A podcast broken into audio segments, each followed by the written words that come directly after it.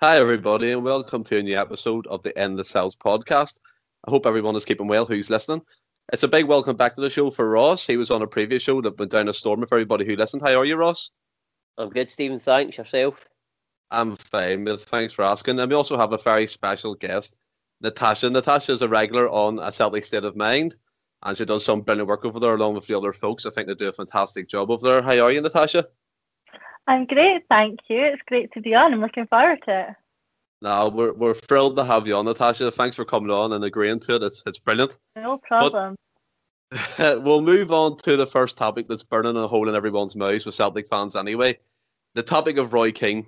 Now, mm. he's been linked with the Celtic manager's role, and we've all put stuff up on Twitter, and big debates have happened, especially on Instagram when I put him up, and there's people saying yes because of his passion, and people saying no because of the way he manages is a bit like Neil Lennon. And personally, from my point of view, before throw to yourselves, I personally think that I said he's just a Neil Lennon upgraded version in terms of name. He manages the exact same way. His win percentage as a manager is below 40%, which to be even considered for a Celtic job, in my opinion, is a disgrace. And yes, he's a big name within world football, and especially over in Ireland, he's, he's a well known name, probably the most famous player to come from Ireland. But Natasha, what's your opinion on Roy Keane? I think I have to agree with you. And to be honest, I think the rumours are probably more media based. I don't think anyone who's actually in the running would be commenting on it, as I don't think you'd comment on what I would hope to be our, our live discussions. Um, I mean, don't get me wrong, I like Roy Keane, um, but I don't think he's the right man for the job at this current moment. I mean, putting his managerial record to, to one side that you've already highlighted, you know, that on its own should see him out of the running. But his style, you know, in particular for me, his man management style, like you've touched on, is very likely to be similar to Lennon's. And we've seen that that doesn't work. You know, like you said, people have talked about needing a man like Keane to fire up a squad, which has looked lethargic all season. But for me, that that's not going to work. That style doesn't seem to be working anymore. It's old school. It doesn't work with modern players. And if it did, it would have succeeded to Lennon for Lennon. But we talk about this modern player, um, and they don't respond to old school managers.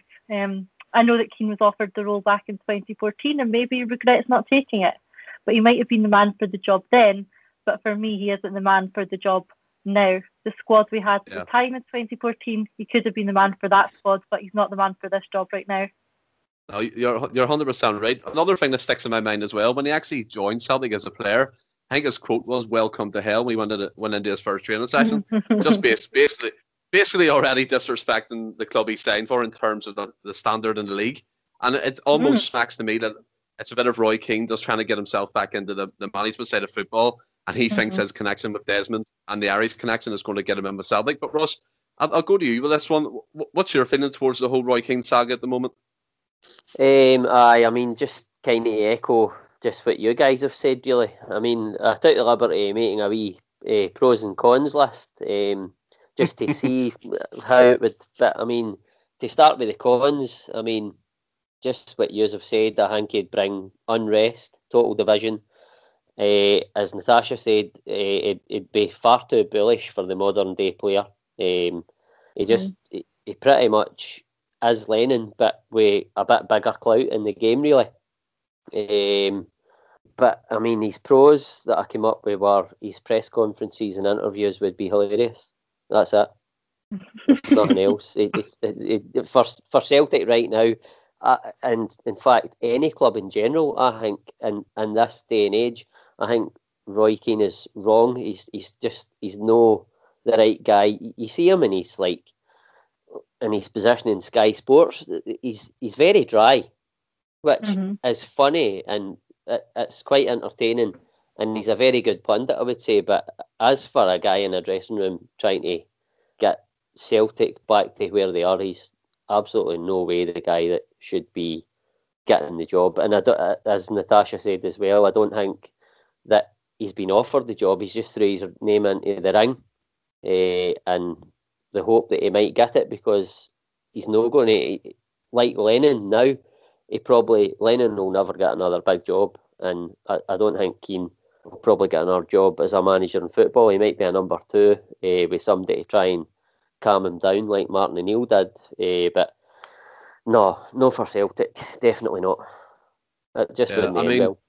I 100% correct. I, I, think as well, every club he's been at, even in the Ireland team as the assistant manager, he's had conflict with players. And you've seen at the start of the season when Lennon came out and said after the European match that there's players that don't want to be there. Straight after that comment, the players just kind of down tools. They just kind of threw it away. And it's like, you can see you can see that yeah the pros would be yes he's going to be passionate he's going to be full of fire and he, he claims to be a Celtic man but in reality I don't think he is he's playing to the whole Irish connection mm. um mm-hmm. he's playing to the whole the, the whole mm. brigade in terms of yes get him on board he's a proper Celtic man he'll bring the fire back but we thought that about Lenny mm-hmm. especially mm-hmm. in his first spell yes he did bring the thunder back to a certain extent but you seen what happened as Natasha you rightly touched upon the modern day player the likes of Christie the likes of Edouard, they, they won't mm-hmm. react to shouting no. or no getting told that this is wrong, that's wrong, what you're doing, you can't do. They'll just look at him and be like, who do you think you're talking to? No matter what kind of name he has in the football game. Um, Natasha, mm-hmm. touching upon the management speculation, we've seen lots of names. And I think I seen today that you said on your Twitter page that you'd be happy with Enzo Marchese for Manchester City coming up. Is that something that you think that Celtic would are going down that road? Because we've seen Fergal Harkin he seems to be nailed on now for the director of football role. That's a lot of rumours going around at the moment. Yeah. But is that something you was you was settle for, Natasha? Yeah, for me it works. Um, you know, if I'm looking at the list of potential targets that we've got, or you know, they're booking and fan made, I suppose. We don't know who the club's real potential targets are. But if we're looking at the list of favourites and the odds on them, there's not a great deal I would put into the category of realistic and that I would want. You know, if we are going to aim high, if we're looking at, you know, Martinez and Benitez and Howe, to be honest, for me, I think they're way at the top of the tree. And maybe if we've asked the question, fine, but I think we're now maybe coming down a couple of branches. Um, and the Harkin and Maresca sort of combination is one that interests me. It is. Um, I think we're likely to move to pointing a director of football first. And if that is indeed going to be Fergal Harkin, I think that could point to Maresca coming in in some sort of um, head coach role. And yeah, like I've, I've touched upon on my Twitter page and on, on a couple of shows before, I would take that to be honest. I think it is what we need right now.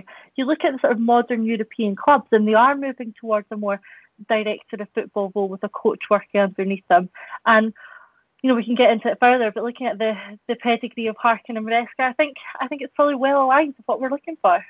Yeah, I mean, the, the way I look at it as well, Natasha, you're, you're 100% right. The modern day football structure usually is director of footballs, the technical directors, chief scout, and then it goes all the way down to the coach, not manager anymore. To call mm-hmm. them coaches now, head coaches. Yeah. But the, the way I'm looking at it, Ross, I don't know how you feel about it. I don't think Enzo Mar- Marchese, I know I'm saying that name wrong, but it's it's how I'm pronouncing it. En- en- Enzo Marchese. I personally don't think that he's going to do enough to bring them season tickets back. And even if you look at that, I know it's Manchester City under 23 team. They're flying at the moment. The, the one, I think it was 5 0 or 6 0, if I'm correct, there in the recent game. So the, there's definitely the way coaches must be attacking and must be full of flair play. But we look at Eddie Howe, and I've said it before. I think as time goes by, we've lost him. He should have been mm-hmm. announced ages ago. He should have been brought in the door and told, look, this is your objectives. This is a squad you've got until the summer. Tell us who you don't want, and we'll replace them. Where now it's like all these players as uh, rightly Paul John Dyke said on the Celtic State of Mind, there's nearly 18 players that could leave. And um, where's mm-hmm. that rebuild going to happen from? Um, Ross, what's your opinion on the whole uh, Fergal Harkin Enzo Marchese situation?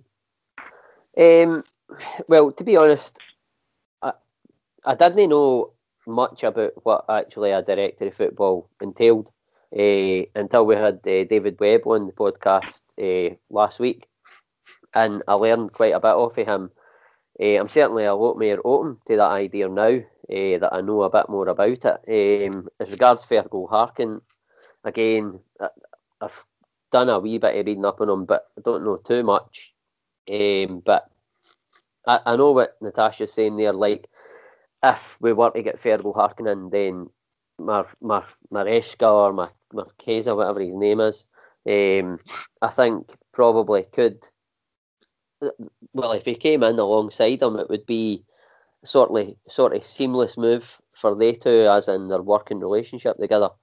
Um, but personally, I, I, would be quite happy for Harkin to come in based on what I've read about him. Uh, obviously, he's doing a job at Man City where he's working more with the youth, uh, overseeing things. Um, like guys going out on loan and stuff, uh, finding the mm. right clubs for them to develop. Uh, So, I and he's overseen guys like Zinchenko, who's now a first team player. Uh, mm-hmm. But I mean, absolutely, I would be happy for Fergal Harkin to come in. But I think that I think that the manager needs to be a bigger name than the director of football. Uh, I, I, Maresca doesn't excite me, to be honest with you. Uh, okay, he could probably bring like some quite good youth for Man City, but the chances are it would probably mostly be loans. And right now, I don't think loans is what Celtic need. Um, I think they need a bigger name manager than Maresca. Uh, but I mean, I don't know enough about him. Maybe he's a tactical genius, and we don't know. But I mean, Arteta's doing all right at Arsenal, but um, you've got to give people a chance. You know what I mean? They've got to have a first time somewhere. But mm-hmm. I think right now, I think Celtic need like somebody that's been over the course yet and uh, sort of worked with first team players and, and built a team. And because Celtic are needing a rebuild, there's no doubt about it. They need a rebuild uh, they're probably going to have to more or less get a new defence in. But I think uh, as Jullien. I think Jullien might be out to October. He's going to be the only recognised centre back if Ajer goes. So I just think at this moment in time, if Ajer goes and we need to rebuild the whole defence, I think we need somebody with a bit more nous. Uh, with the greatest respect to Maresca because I don't know enough about him. But I think we need mm-hmm. somebody with a bit more nous than that to to take us on to the next stage. Uh, I, I think in terms of the name, you're 100% right. For me, Maresca, he doesn't excite me. I know he's been assistant manager to Pellegrini. He's been a top player with Juventus, and he, now he's working at Manchester City. I also seen the the rumor as well that if he comes along with Fergal Harkins, Celtic are also looking at backroom options at Manchester City to come along and do the recruitment analysis and all. I think I don't want us to be too like drawn to this Man City connection because Celtic are their own club. We don't need to go to a club to ask for favours for ask for all these technical experts to come in. We should be doing that. We should have building blocks in place. Now, granted, this, the, the facilities at Manchester City are world class. Everything's amazing about it, but I just think I've said it before. It's Celtic Football Club, and you have to ask the question of the guys at the top first. And if they say no, I'm pretty sure there's someone out there a wee bit more experienced than Enzo Marchese at Manchester City. As David Webb rightly touched upon when he said he was working with Eddie Howe, it was they were singing off the same hymn sheet, and that's what you need. And yes, Fergal Harkin and Maresca could, could have that relationship, but to me, Celtic need to be looking bigger, and the possibility of losing up to 18 first first team players or squad players included in that there's it's quite a daunting prospect, especially if we're going to start this rebuild from scratch in terms of players in the summer.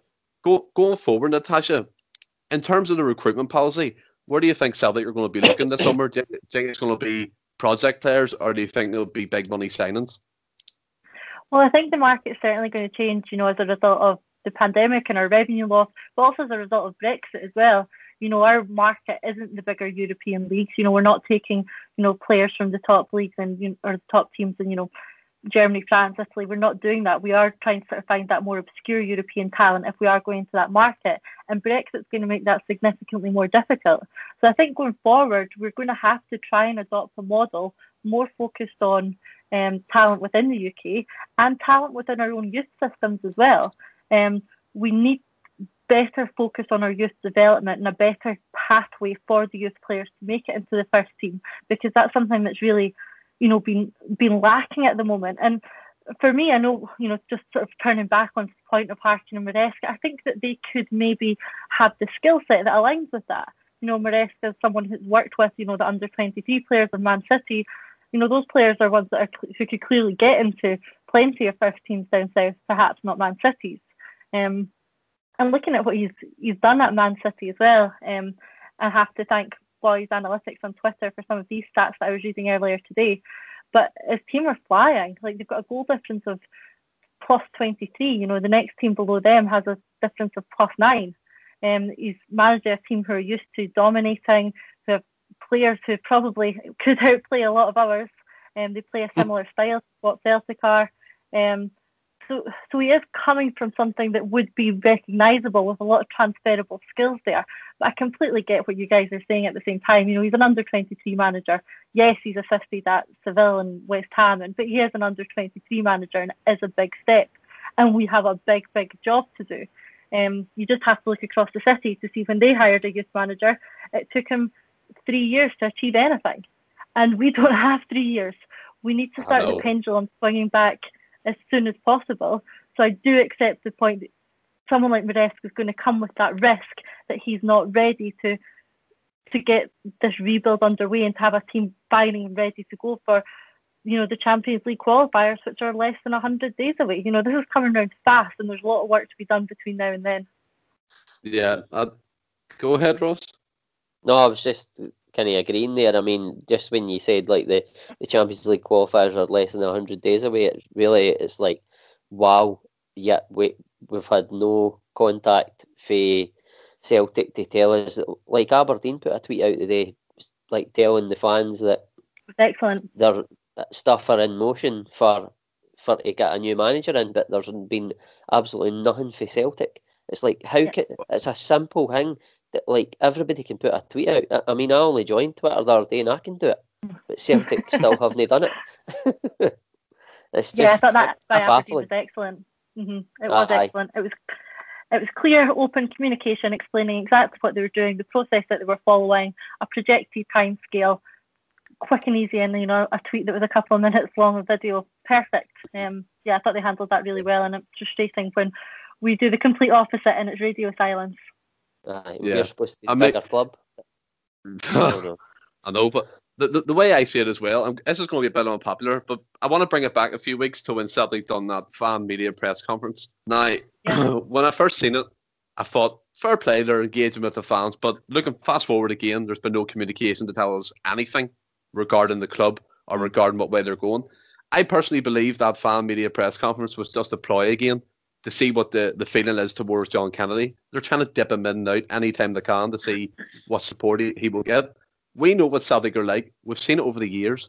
They will and try their best to go for the cheaper option instead of spending money on a better manager. We've seen it.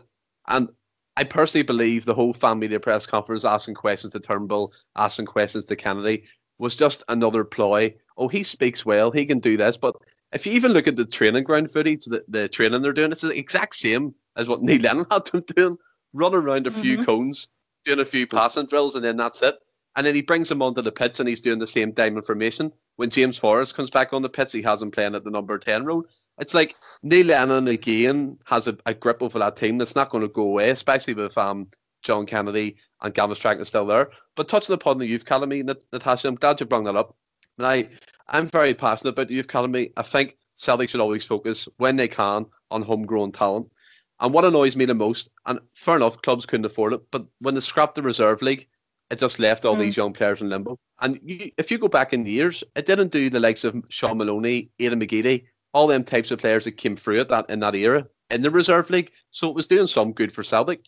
And as you said, Marchese and Harkin coming in, coming in, and maybe they can do that link and make the youth academy kind of sing as well with the Celtic first team, playing the same tactics doing mm-hmm. the same roles, do, doing the same training.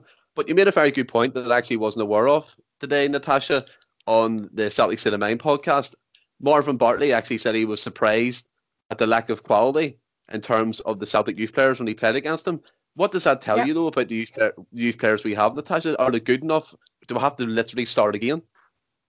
Yeah, it's it's concerning because you know what? I think he was quite right.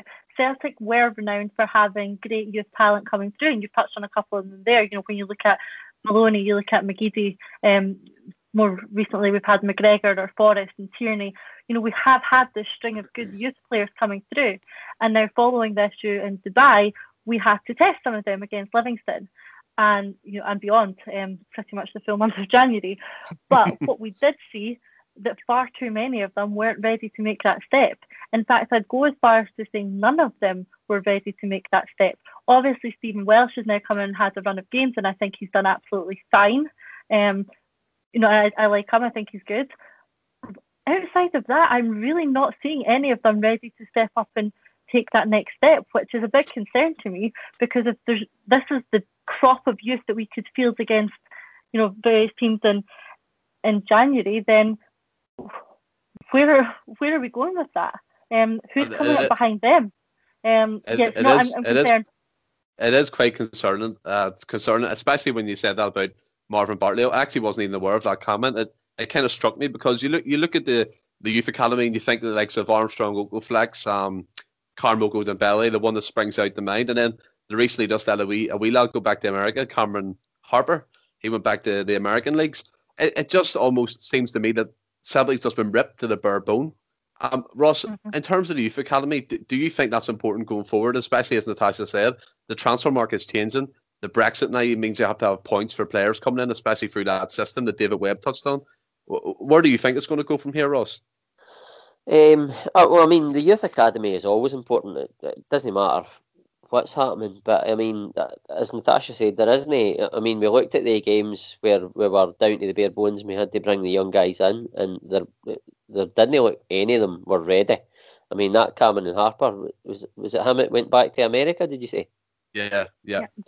I mean, I, like people are worried, like thinking, "Oh, why is he leaving?" Uh, but I mean, maybe he's went back to America for family reasons because he is American, is he not?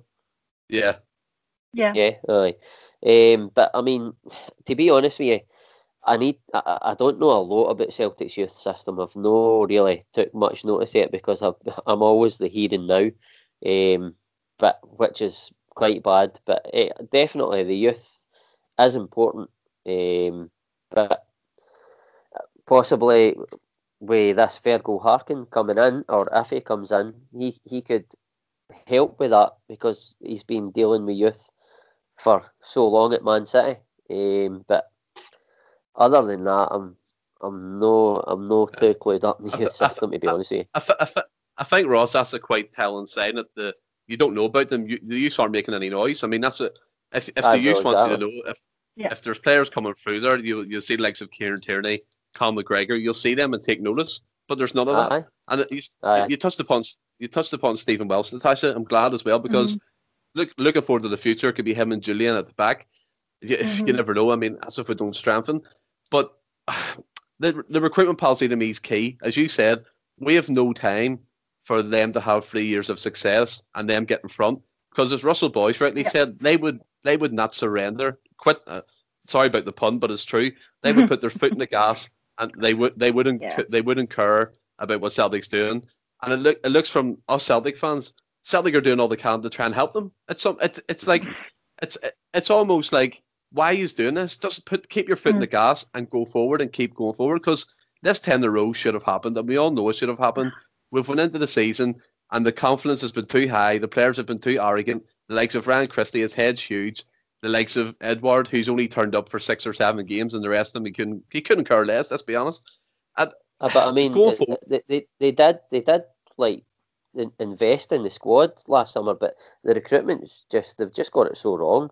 Uh, the goalie's a prime example of that. It wasn't like they. I, I, I can't say I, I have to defend them slightly because they did spend a bit of money to try and get the ten.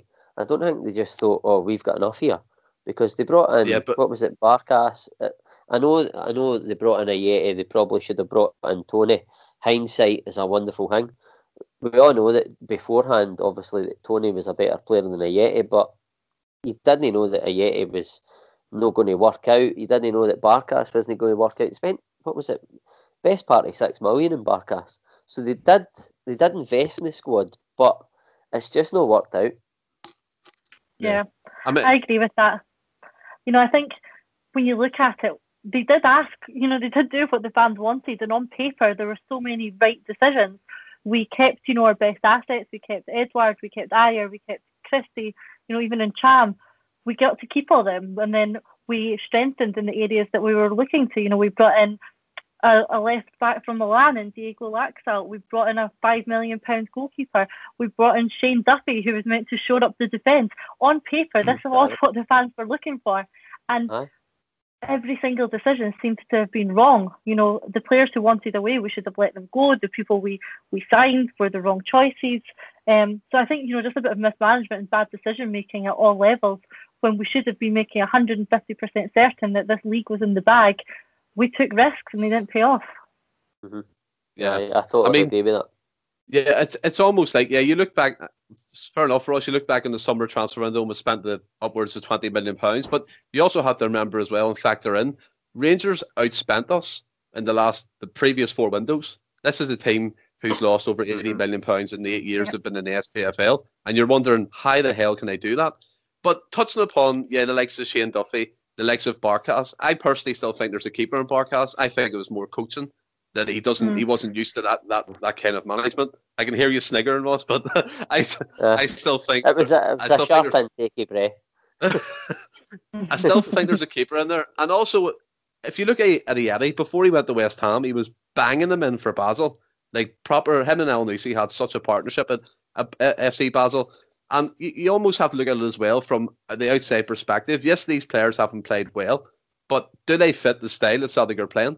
Uh, you, would- you would hardly come up with any ideas. Like Ajeti's a poacher. Celtic don't play like that. They don't whip the ball into the box. They play in front of the strikers, play at the feet. Uh, what what do you think, Natasha, in terms of like Barkas and Ajeti? Do they have futures at Celtic? I think we certainly need to see more of them. And it's in, the interesting question really there is who's deciding whether they have a future at Celtic? Um, because we don't know who's going to be we don't know who's going to be in charge of them next season. Um, for me, I would like to see Barkas get a run of games. Let's assess whether there's a player there or not. You know, if not, we have to cut our losses. And similarly with Ajeti and Klimala as well. Let's let's see them. Let's use the rest of the season to see if there's anything there worth building on or trying to enhance and develop for next season. Um, and if not, then cut your losses in the summer. But again, the issue is who is making that decision because a manager, head coach, or director of football who comes in over the next couple of weeks might really want to keep someone like Ajeti, or alternatively, he might not be their sort of player at all. Um, so I think they'll probably all be kept around until we've got a new team in place who want who want to have a look at them. Um, so yeah, I think all are worth having another look at for me. Um, I agree with you on Barkas. I don't think he loses all his ability overnight. I'm not sure about the coaching. You know, Stevie Woods is renowned for being such a good goalkeeping coach, and we've produced and developed some great goalkeepers over the years. Um, and I'm not sure why it's not working with Barkas. Um, but they'll see him every day in training. If they think there really is nothing there, then we might already have made the decision to cut our losses in the summer and focus on getting a new keeper. Yeah, but you, you also have to ask yourself as well who who's going to buy these players? Do you know what I mean? Mm. If they can't make if they can't make it in the so-called lower league of the SPL, the the the, the kind of reputation the SPL has uh, for Europe, who's going to buy them? Who's going to take the chance again to give Celtic a couple of million pounds for Ajeti and then give them Mhm. a mil- couple of million pounds for Barkas? They're going to lose. They're going to lose out on the money Mhm. they spent. And I, I also Mhm. think I, what I was quite keep a clear- Yeti. yeah, that's that, that's exactly what I'm saying. I think Yeti, there's a player there, and you can see it sometimes Absolutely. when he played when he played up front against Lille in the Europe Europe League game, he looked class. He held the ball up well. He was linking the play. He was playing up, up front by himself, but he always had the, the support from the the fullbacks and the, the midfield running on to him. That's perfect for him. Back to goal, turn and hit a shot. I mean, he, go ahead, Ross. No, go, and I was just going to say, I think he's the type of player that maybe needs to be loved, and he's not had a lot of that off of Lennon because he's in. I Mhm. know he was injured in that as well, but he's in the team. He looks like the type of player that maybe needs to be loved and like, like hand the shoulder kind of hang. Always lets you know that he's wanted. Um, yeah, which it, which is exactly Modern why player. we can't. Yeah, Yeah. which is Sorry. exact, exactly why we can't employ a manager like Roy Keane. I mean, that that just screams no, do not do that. Because the likes of Yeti, the likes of Christie, as Natasha said, they're a modern player. They like to go home and go on Instagram and post photos up of them eating dinner. So that's the type of thing. That's the type of thing a modern day footballer does. And personally, for me, I still think there's a player in Klimala. He gives you all the effort in the world. And Mhm. granted, yes, his first touch is like a tackle sometimes, but he gives you.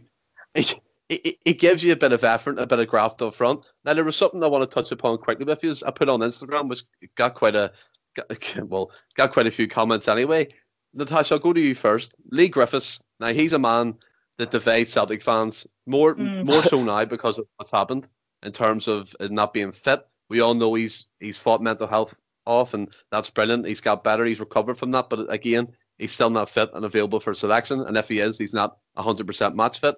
Do you think Leigh Griffiths, this is his last season at Celtic Football Club, Natasha?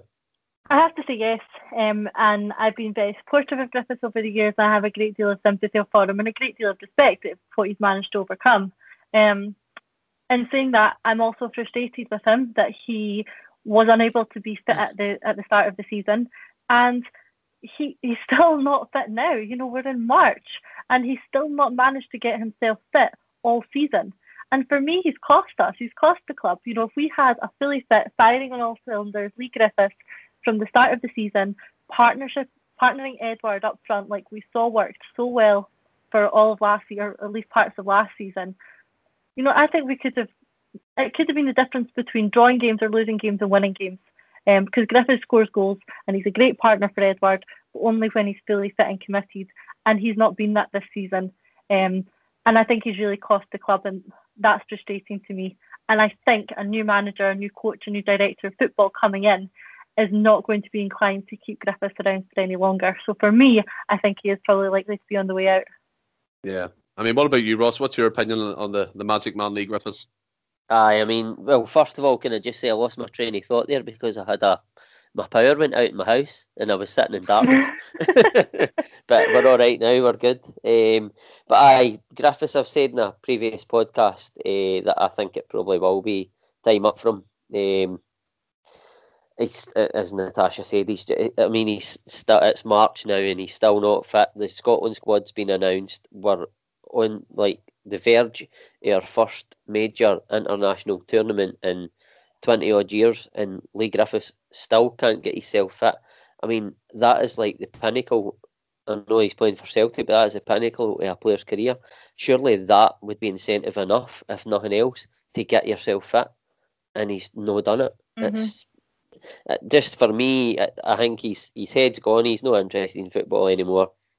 And if he wants to, he, he could probably still make a living at like a Hibs or something like that.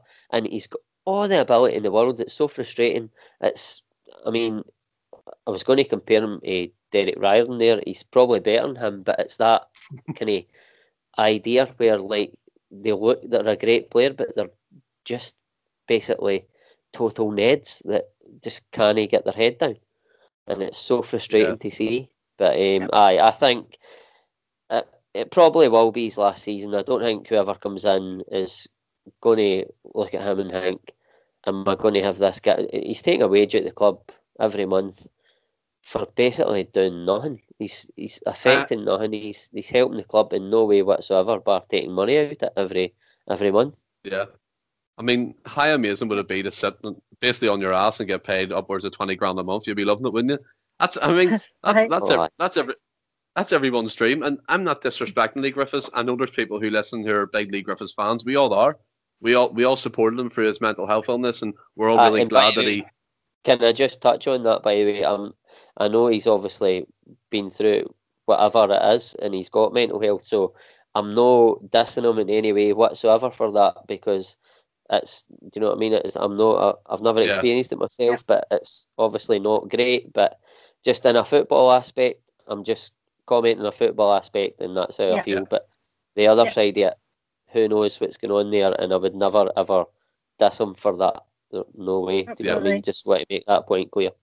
No, that's hundred percent, Russ. I think we're all on the same page in that one. That's exactly what I was about to say. We we all support him. I mean, he he's been brilliant over the years at Celtic. He was forty goals on a, a Ronny Deila season, which was amazing. He was firing, but unfortunately, the last couple of years for Celtic and him it hasn't worked out. And as you said, he, he's getting the wage for doing effectively nothing. Yes, he probably goes to training and does a bit there, but he's gone home after three hours and he's not really contributing on the football pitch. And for me personally, I think it's his last season. I thought his last season would be last season, if you know what I mean, because I think we need a, a striker in to come in and just take the club by storm, get on the pitch, score goals, especially now if Edouard's going to leave. We need a we need a ready-made replacement. We can't be going down the route of relying on Griffiths if he's not fit, and then we'll have question marks still over Ajeti and Klimala. But what I'm going to do now, folks, I'm going to move on to the nitty gritty side of things and we'll look ahead towards the Glasgow Derby side of things. Mm-hmm. Now, Natasha, we've seen over the recent well week and a half, I'd say now, that the the S well the government the government over in Scotland's getting involved in football quite a lot. Um, mm-hmm. putting out statements, name checking Celtic. Well, now it's cleared up. Apparently, Celtic said it's just completely refuted the statement and so there's no way saying the Celtic fans were involved in the chaos that the Rangers fans caused mm. in George Square outside Ibrox. But what is your feeling in the total thing of government getting involved in football? For me, the the frustrating element of the government getting involved is the differential treatment on a number of levels. Um, mm-hmm. You know, for example, we, we look back on the trip to Dubai. I want to know why the government were so quick to condemn what was a legal trip to Dubai. I mean, we can debate whether morally it was right or wrong, but it was a legal permitted trip to Dubai. They were very quick to condemn that, but they were very slow to condemn the scenes we saw over a couple of weekends ago um, at Ibrox and at George Square. You know, and then you look at other incidents. You know, when we see cars full of, of players, managers, when we have to take six buses to Dingwall. You know, why was let's go back further. Why was why was Christie out for two games for playing the PlayStation with Armstrong? And then earlier in the season, Helander tested positively for COVID, trained with his teammates, but that wasn't deemed a close contact. You know, it's the inconsistencies for me, and there's various questions that I want the club to be asking in this regard. And if they're dealing with it behind the scenes, then that's absolutely fine. But I do have to say, the differential treatment is there, and this incident over the last couple of weeks has has just you know exemplified that. You know, we we're hearing reports of the police turning up at Celtic fans' doors to reiterate the stay-at-home message ahead of the weekend. And, you know, well, I fully support that message. You know, why was the same not done two weekends ago when we were subject to some of the worst COVID breaches you know we've seen in the country? You know, had the government yeah. and the media and the police acted and condemned those actions on the Saturday, we wouldn't have seen the scenes we did on the Sunday. Um, and as for you know them trying to, to bring in what they call old firm angle into it, um, I think Celtic were quite right to absolutely refute that. Um, and the tweet served its purpose in that extent because this was not a Celtic and Rangers issue. It was not a Glasgow issue. It was just a Rangers issue, um, and we don't want to be yeah. tarnished with that brush. Yep. Yeah, I think Natasha, what we're seeing as well, especially over here in Ireland, I'm I'm up in the north, and what I seen was absolutely mad. I sent the, the video into the, our group chat.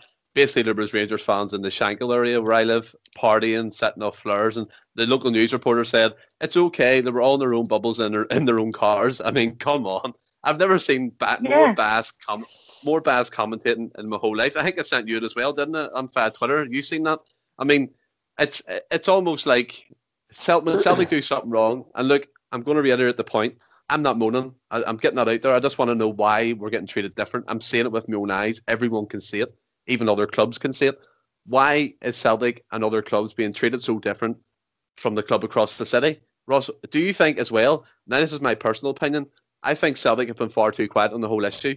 And yes, to put out the tweet and a, whole lot of support got behind it, me myself included. But looking back on it again, it's just a play up to the fans. Yes, it, it does mean well. I mean, it's brilliant. It was well done. It was a cutthroat statement towards the other half of the city. But you almost look at it, Celtic have just stayed quiet while their man Douglas Park writes paragraphs about us, name checks mm-hmm. us and everything, and they come back with that. What, what's your feeling towards the whole government issue?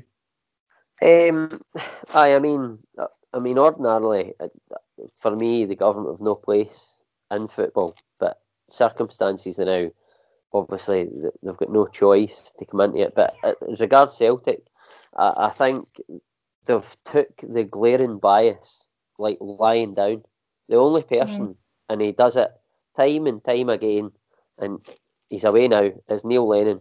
He defends the club time and time again, and everybody slated him for that so-called outburst after Dubai, that interview when he said it was hypocrisy, and I agreed with him at the time, and since then, the events that have happened have proved him right, and he's the only one that defends Celtic time and time again with total disregard to what the uh, repercussions might be for him, and for that I commend Neil Lennon. But I just think aye, there's been total bias, and I, I really hope that the government, when things are back to normal and football's back to normal, hopefully it's, it's sooner rather than later. I, I just think the government should take a step back and give Rangers the opportunity of trying to win the league by themselves. It's just I feel I'm just really, really like so annoyed with the, the bias that, that mm. I, I don't know how anybody even a, well, I know how Rangers fans can say it's not been biased because they're not going to turn around and say that, but it, it's it's been so obvious that, that, that you've all made the points. I'll not go over them again. That it's it's just so frustrating, and uh, it's a it's a subject that really grinds on me at the moment. Mm. To be honest with you. I mean, what we're seeing as well, Natasha and Ross, is uh, the Scully son. I mean, it's re- it's reported that over 50 Rangers fans that took part in that have tested positive for coronavirus, and that that just points uh, that the the whole stay, well, their blatant lack of stay at home message didn't re- resonate with the fans. Mm. They didn't care. The Rangers players were hanging out of the Ibrox window and mm. partying with them and pouring champagne out the yeah. window, and the manager done it too. And there was yeah. also mm-hmm. footage of Steven Gerrard in his car filming his way into the Ibrox. I mean, come on. But in, Gerrard, that... in, Gerrard, in Gerrard's defence, the tune was an absolute banger.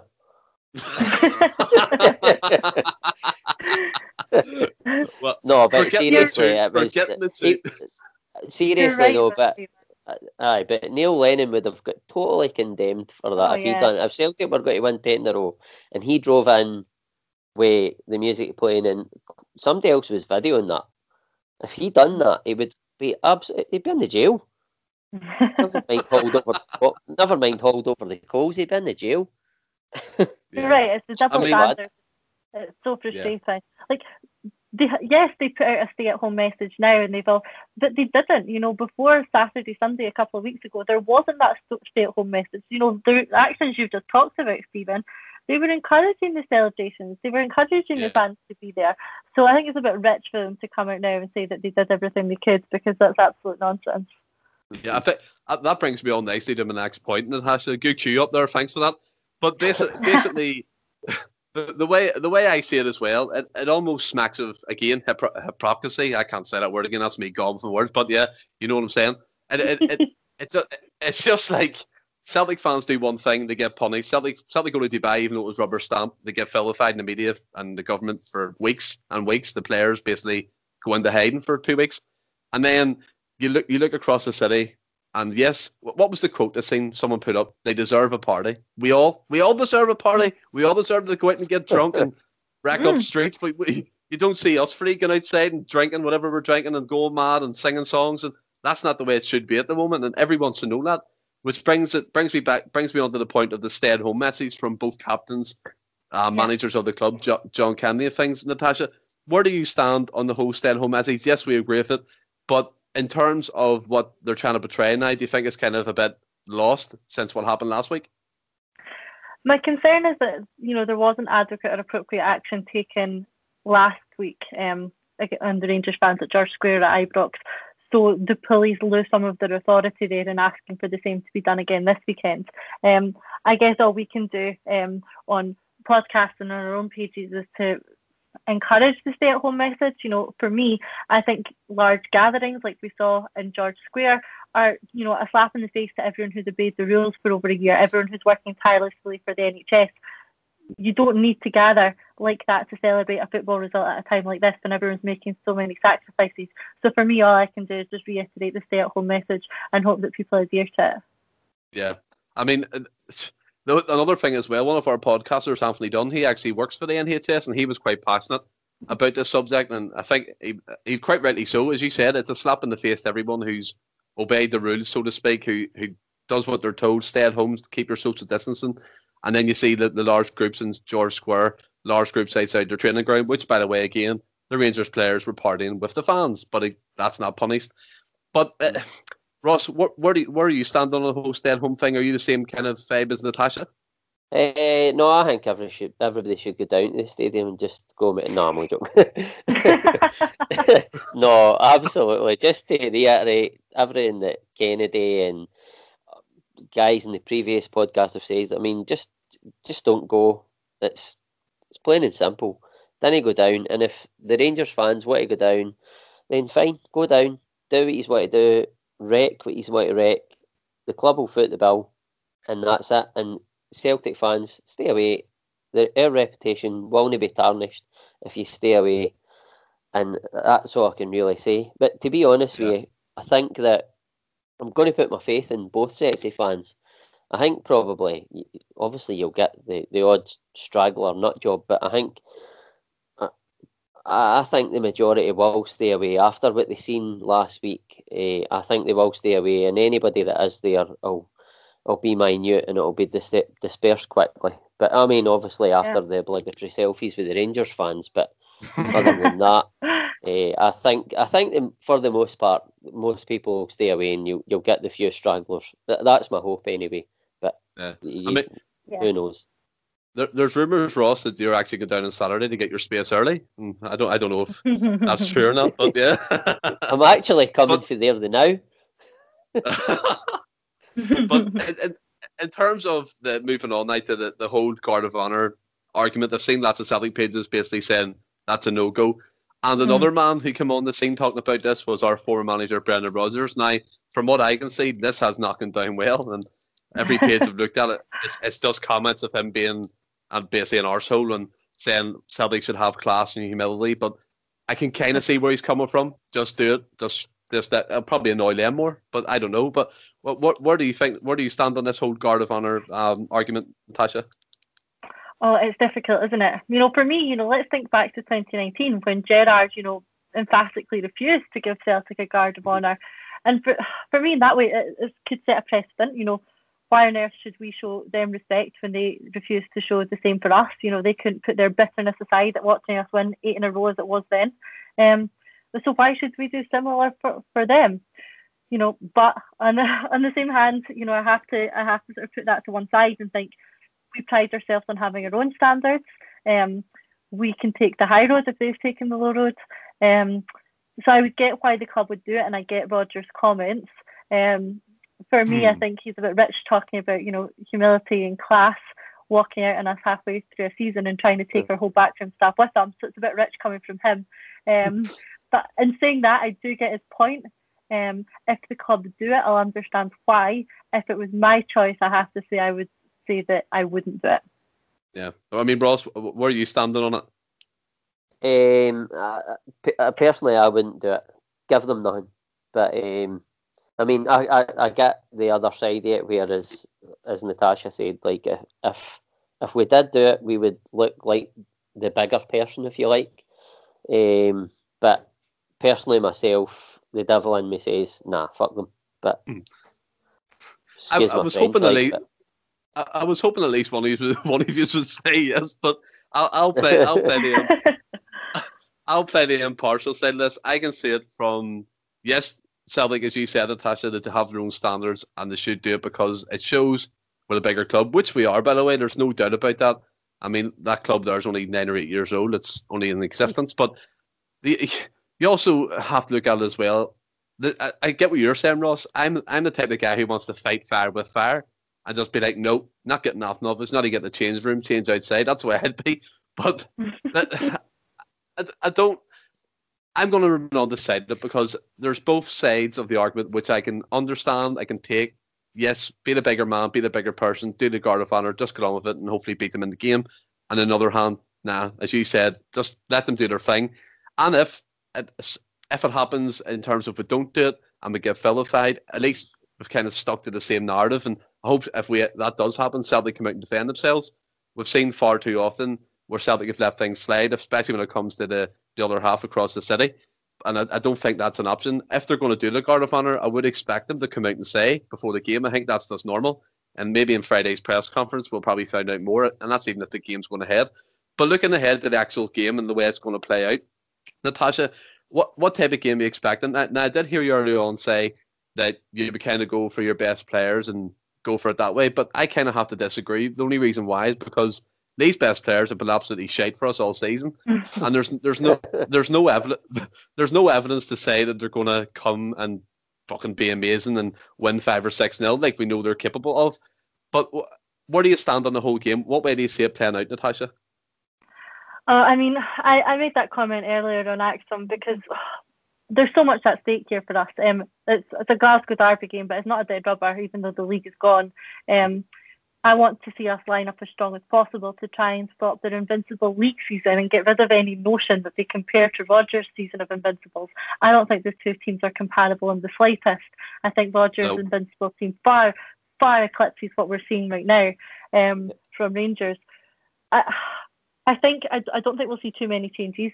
Um, I think uh, they'll line up very similarly than what we have seen. You know, maybe against Dundee United just there. Um, and uh, do you know I will totally agree with you. Edouard has not been firing on all cylinders. He's not offered anything. He looks lethargic and lazy. But if I have to put money on someone popping up to score a goal, it's going to be Edouard. So I do want to see him start, you know, ahead of Ajeti or Klimala. Um, and I think, to be honest, the rest of the team almost picks itself.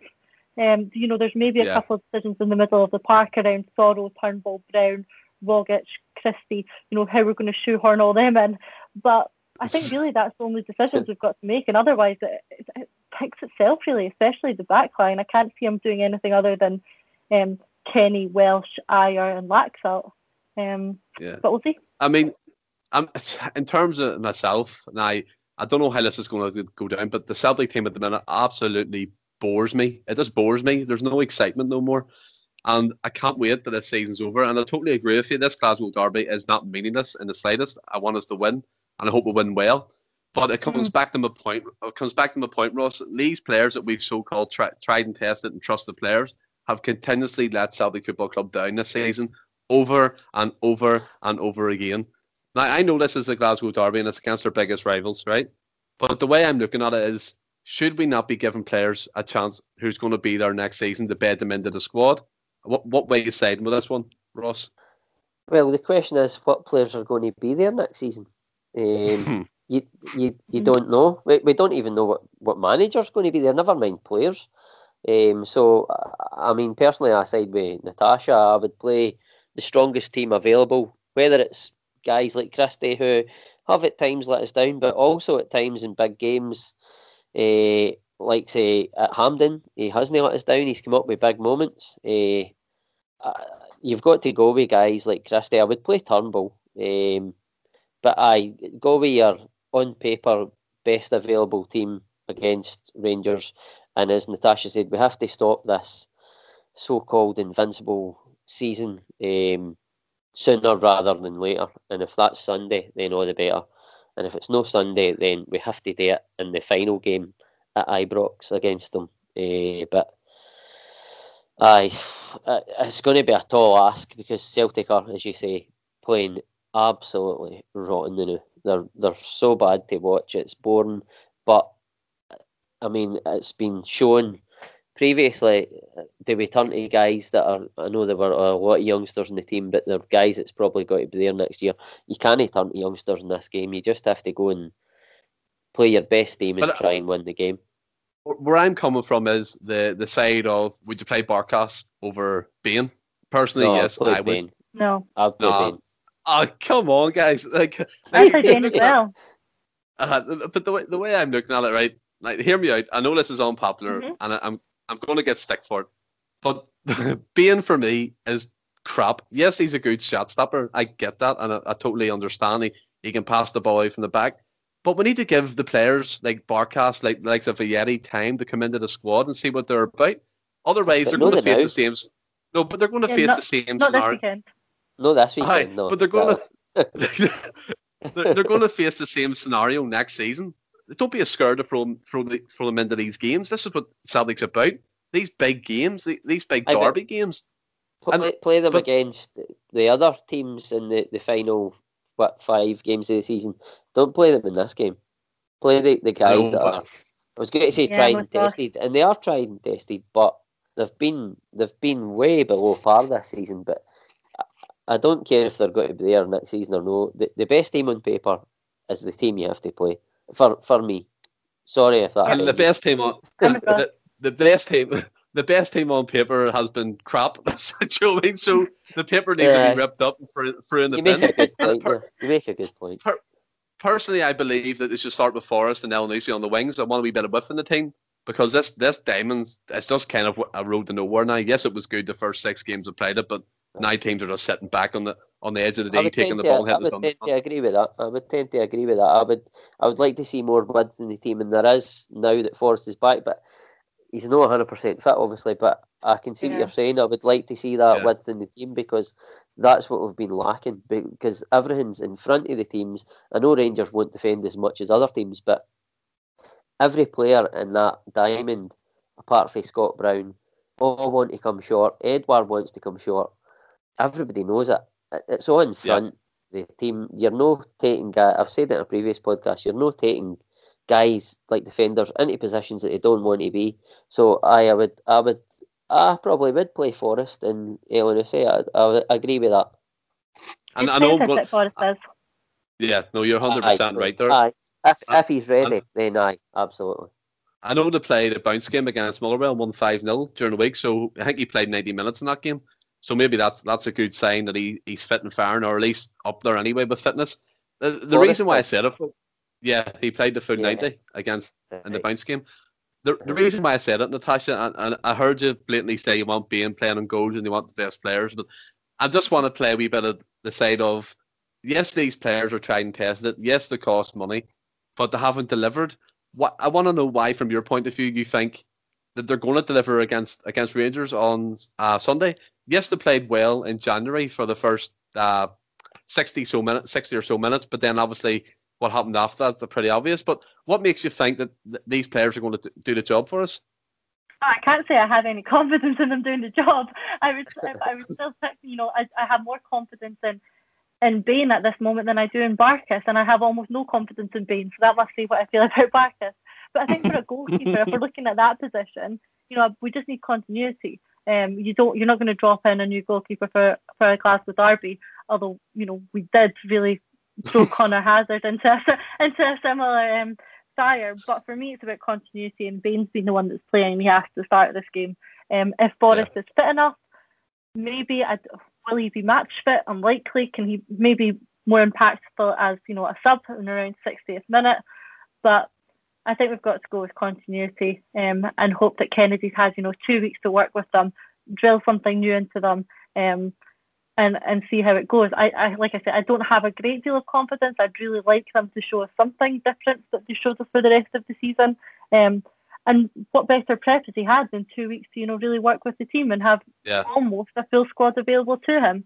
So it'll be interesting, but from a continuity perspective, um, I think it'll be a similar squad we see. Yeah, no, uh, a hundred percent. I mean, uh, it's pretty obvious both of you are against me at this point, so we'll quickly move on. Okay. so, moving on to the last couple of segments of the show, uh, touched upon on their topic list yesterday. I, I would like to know what's one of your favourite moments from the previous Old Firm games, either in the, the recent years or years gone past when the old club was up and going. Um, I'll go to you, Natasha, first. What sticks out in your mind when you think of a, a Glasgow derby? Uh, see when you, see when you posed this question to me earlier in the week, you know it's hard to pick a game. Never mind a moment we've had, and that's one thing we shouldn't forget is we've had some incredible memories over the you know the last few years, especially in some of these derby games. Um, so it's hard to narrow it down to a game. But I'm going to go back to the 11th of March 2018 and go for the 3-2 game at Ibrox. Um, you know, to pick a moment, there's a couple of moments in that game for me. Um, you know that Rogic goal was absolutely beautiful, but for me, the best moment was the Dembele goal, and really, you know, that absolute belter of a pass from Scott Brown. You know, the cheer goes up as Brown gets taken out off the ball, only for them to realise that he's played in a perfectly weighted pass to Dembele, who slots it past the keeper, and we get that immortal "What's the goalie doing?" commentary to come with it. Um, and get, getting that in just before half time, and then the half time scenes in the Broomloan and the full time scenes there from we, you know, after we won 3 2 um, with 10 men that eventually got us thrown out the Broomloan forever by the looks of it. But, yeah, so, so, so for me, that game, but in particular that, that moment, that pass from Brown, that goal from Dembele was, was, was absolutely brilliant. Yeah, I mean, oh, what, what what was the famous? What's the goalie doing, Tom? Aye, that one. Aye. Was Lovely. The Yeah, that's goalie the one. But that. yeah. That's the one. Listen to that But yeah, again and again. that one was fantastic. I'll, I'll go to yourself, Ross. What what sticks out for you when you think of the Glasgow Derby games? Eh, I mean, obviously, in recent times with the the new against the new Rangers, uh, we've had some great moments. Drubbins, uh, the the policeman's hat with Lustig and all that, great moments. But for me, probably go back to two thousand and eight. I think it was uh, when we beat them two one at, at Celtic Park, and uh, Jan Vennegoor of Hesselink scored the header in the last minute, Mhm. and it completely changed the complexion and allowed us basically to go in and win that title. It was absolutely massive. Uh, I, I didn't actually get, I, I wasn't at the game that night, but I, I broke a wall light in the pub with my head, so that just shows you how how high I jumped because I'm a pretty wee guy. but uh, aye, Yeah. it was for me that just sticks in the memory, and it always will. It was just that relief. It was like, are we going to do it? If- we don't win this game, it's gone. It's totally gone. And then bang, right at the last minute, and it just killed them, and it just gave us the impetus to go and win that title. Yeah, I mean, And it was the Tommy Burns title as well, so it was yeah. even more special. Big, big Jan Fanagar Hasling was amazing. He's a powerhouse of a striker. I think that's something we actually miss, especially in, in the modern Mm. day. He was he was just up there getting his head on the balls. But for me, before we move on, I'm going to go more more recent. The the the one player that sticks out to me when I think of more recent Glasgow derbies has to be Moussa Dembele. We can't we can't forget Yeah. this guy. Well, That that time when Celtic had the flag of war out in the corner, he put Senderos on his arse and he totally destroyed Rangers that day. That that for me, that's what we need to get back to. That's where we need to go because we are head and shoulders above them in every aspect of our club, or at least we should be. And I hope next season is a catapult where we're like, we're going to take this by the horns again and go on a title run. And hopefully lasts us for years and years. As Nat- Natasha rightly touched upon, we can't afford the pendulum to swing in their direction for three or four years. We need to come back and come back with a, a vengeance next season and win the league at least and the trophies as well because we're a winning club. It means so much to everybody, all the fans out there that love Celtic Football Club, and we all, all of us who are Celtic fans, think that Celtic Football Club is the greatest club in the world. And personally, I believe that because I love Celtic with all my heart. But we'll hmm. move on to the the quiz side of things. I know we had a wee bit of a passionate, Oh, I know had a, a wee bit of a passionate rant there, but I wanted to get that out. I know. But I we'll move liked on. I'll move on to the, the quiz side of things. And it's basically, Natasha, there's five questions. First answer to three, uh, first to five or whatever. Whoever gets it wins it. The prize is nothing. It's just your pride, okay, Natasha? Got it. Okay, so no problem. I'll get the first question now. At the end of October and the start of November, November Celtic played successive home games against Kilmarnock, Juventus, and Rangers. One man scored in all three. This is from the 2001 2002 season. Who was it? It was a centre back. Valgaeren? Yeah. Uh, no, Vega. No, you got it, you got it, you got it. Valgaeren. Well played. Well played. He's definitely got Google open there. He has my voice playing in the background. That's one to Ross, no worries. In Dr. Joseph Venglos's first domestic match, who scored a hat trick? Moravcik. Nope. Tasha, over to you. S- S- Scottish. that makes it harder. Can I come in again? Well, yeah, go ahead. Go on, Ross. Virtual? Virtual? No. No. One more crack at it. One more crack. Come on, what is? Oh, I've not got a clue. Right, time's up. Craig Burley. Ah, ah. Oh, God. yeah. Which okay, year? fair. Which year did Celtic make it to their second European Cup final? 71? 72? Nope. Natasha. I think it was later than that. Um, uh, eight two two. no, right. We won the European Cup 67. We got to another final quite close to that. Ah, 68. 68, 69, yeah. You're right. It No. was day after. No, What's close to 1970. 70? 1970. I'll Oh. give that to Ross there because he got it in before. We're not just under pressure, Ross. I was close. I said Henrik- 71. Yeah, fair. Henrik Larsson scored his 100th league goal for Celtic against which club? in Fairmont. Nope. Natasha, over to you. Mm, They've got a they've got a plastic pitch in the SPFL at the moment. Livingston.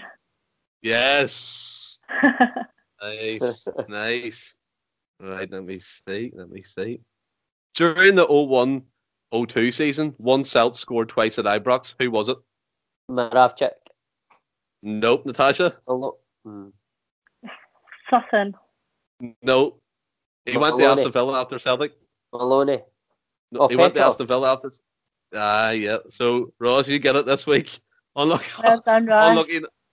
I don't think un- either Unlucky of us Natasha. it, to be honest. I'm not sure either of us deserved it on that showing, but well done, Ross. No, we were absolutely Eh. shameful there. We're just throwing names out. Every time we have this quiz, I'm questioning do the guests actually support Celtic? I mean, John, John's, John's lost three in a row. He's relegated the hosting the, the recording the show now. It's a, uh, but yeah, it was a good effort from both of you. And Natasha, thanks for coming on to the show. And no doubt we'll have you on the future again. You've been a fantastic guest. Have you enjoyed your time on the show? I absolutely have. Yeah, I would love to come back. I'll have another go at that quiz next time. Um, but no, I've enjoyed yeah. that, guys. That was great. I think yeah, we'll it's fantastic. have another go at that quiz. it's, it was fantastic having you on, Natasha. You, you brought some valuable points and insight and put in the goings on at Celtic Football Club. And, and Ross, yourself, thanks for coming back on. We'll definitely have you back on. We'll have our old firm extravaganza to look forward to on Friday. And also, Declan McConville's going to. Declan McConville, everyone knows from Celtic TV and also appearing on Celtic State of Mind. He's going to be joining us joining us on Friday as well for a part of our two part specials. So there'll be two podcasts out on Friday. Until then, everybody, until we speak again on Friday, stay well and keep safe. Hail, hail.